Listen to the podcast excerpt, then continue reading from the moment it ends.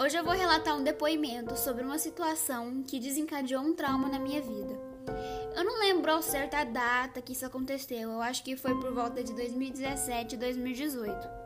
Eu tava na chácara com a minha mãe, meu irmão e minha avó. E eu, a minha mãe e o meu irmão, a gente tava jogando bola no campinho que fica do lado da casa da chácara.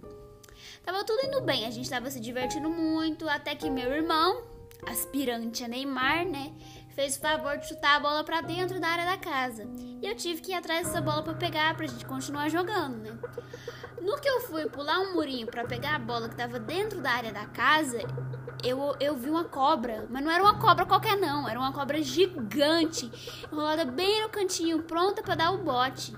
Nesse momento eu levei um susto e eu tava em cima do murinho para ir pegar a bola e eu acabei levando um tombo e caindo do outro lado do murinho. Eu tava desesperada nessa hora, eu não sabia se eu gritava, se eu chorava.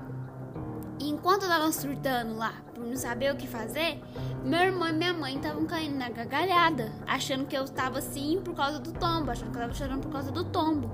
Só bem depois que eles perceberam que eu não tava desesperada por causa disso, eu não tava chorando por causa disso. E porque minha avó já tinha chegado correndo para ver o que, que tava acontecendo e ela tava muito preocupada também. Quando eles decidiram parar de rir e foram ver o que estava acontecendo, eles também viram a cobra enroladinha no cantinho, pronta para dar o golpe, para dar o bote.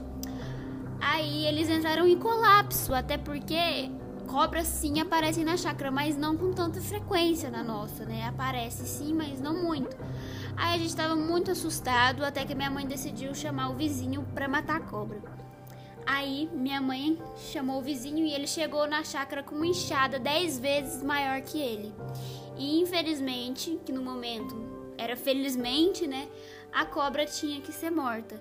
E, e ela foi, né? E foi graças a essa situação e de muitos encontros que já aconteceu com cobra comigo envolvida que eu sou traumatizada até hoje. E eu tenho meu maior medo às cobras. E até hoje eu tenho medo de passar perto do local que eu achei essa cobra enrolada.